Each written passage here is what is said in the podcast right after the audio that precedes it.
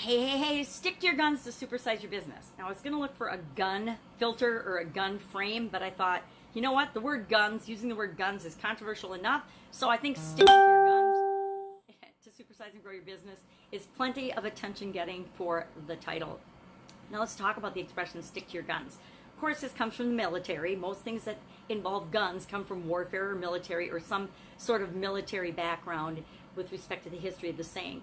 And this comes from the time when sailors that were at their gun posts in the military were told to stick to their guns. So even if the ship was being overrun by the enemy, they were told and expected to stick to their posts, stick to their guns, and continue battling, you know, probably till the end, until their death. They were expected to stay at their posts, stay with their guns, keep firing, keep doing what they were they're supposed to do, supposed to do, in order to hopefully turn the battle around.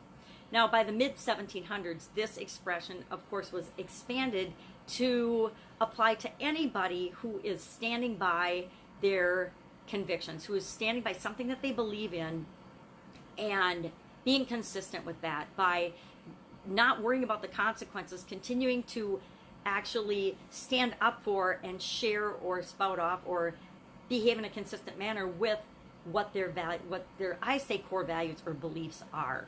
Um, I, to me, growing up in the 60s and the 70s, of course, the first thing that comes to mind is the protesters. Not the rioting violently or violent part of protesting, but protesting, standing up for something that you believe in, a core value to you. Think freedom, think the end of war, think peace, think, you know, war on drugs, think, um, you know, any kind of a charitable thing now, like any kind of disease, fighting against any kind of disease.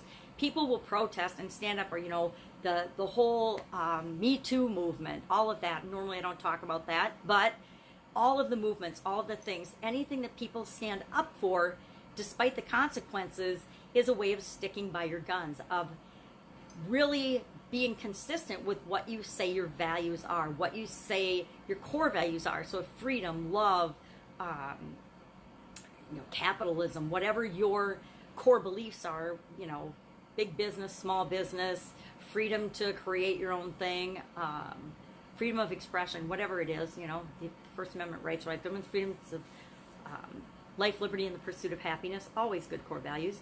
But whatever your thing is, you behave in a way that's consistent and committed to that that cause, that thing, the things that you believe in, that you and your business, in this case, because we're growing and supersizing our business, the things that you say are important to you. Now, leadership in and of itself expects us to be consistent. It expects us to behave in a way that people will know and trust that they can expect how we're going to behave. Now, they don't have to agree with it. They don't have to agree with it, but we're consistent in terms of they know what to expect from us.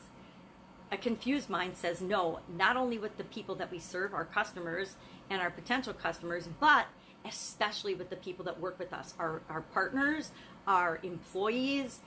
We have to set the example and let them know what to expect. And we do that by sticking to our guns, by being consistent, by letting them know and communicating what we stand for. And again, they don't have to agree, they just have to understand where we're coming from.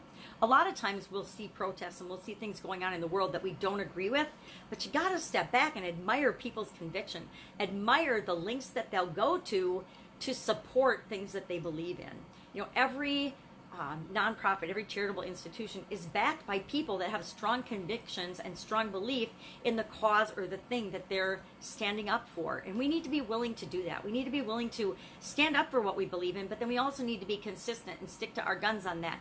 Just because we get people hating on us or um, telling us that we're wrong doesn't mean we cave in and we stop doing what it is that we're doing. If we do, we're not going to be in business very long, that's for sure. Because there's always going to be a group of people that love us and a group of people that hate us. And, you know, I love the expression, love me or hate me, there's no money in the middle because it's so true. You have to take a stand. You have to be consistent and stand up for what you believe in if you want to attract the right people to your company and repel those people that aren't for you from your company. Now, it doesn't mean getting yourself in trouble with the law necessarily but it might happen. There are a lot of people that run Christian businesses that stand up for their beliefs and their their Christian faith that that push away a lot of people because they don't agree with that religion or that faith or that that um, stance that they're taking. Same thing happens with politics in our businesses. If you take a strong political stance because that's right for you, more power to you, but understand that that will repel a large part of the population. Now, if you're cool with that, awesome, do that, be you. But if you're not, understand that maybe there's certain things that you don't have to be vocal about. You don't have to stand up for because there are consequences to everything that we do and say. And we just have to know that the consequences are we're asking for those. We're asking for people to self-select and not be attracted to us. So, sticking to your guns will help you to grow and supersize your business because you'll be attracting the right people and and the wrong people just they won't even see you to be honest. Sometimes there'll be a couple of haters, but the vast majority of the people that you're not here to serve, they won't even notice you because there's so much noise in the world nowadays. It's pretty hard to just notice all that's going on around you unless it's something that your brain is sifting out and saying, "Oh yeah, that's for me. I'm attracted to that."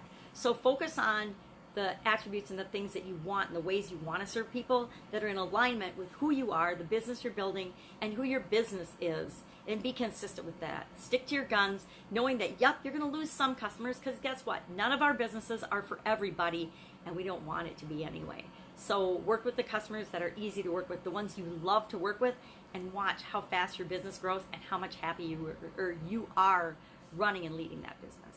Take care. Have an amazing day. I will, of course, be with you tomorrow with another history of another interesting idiom. Take care.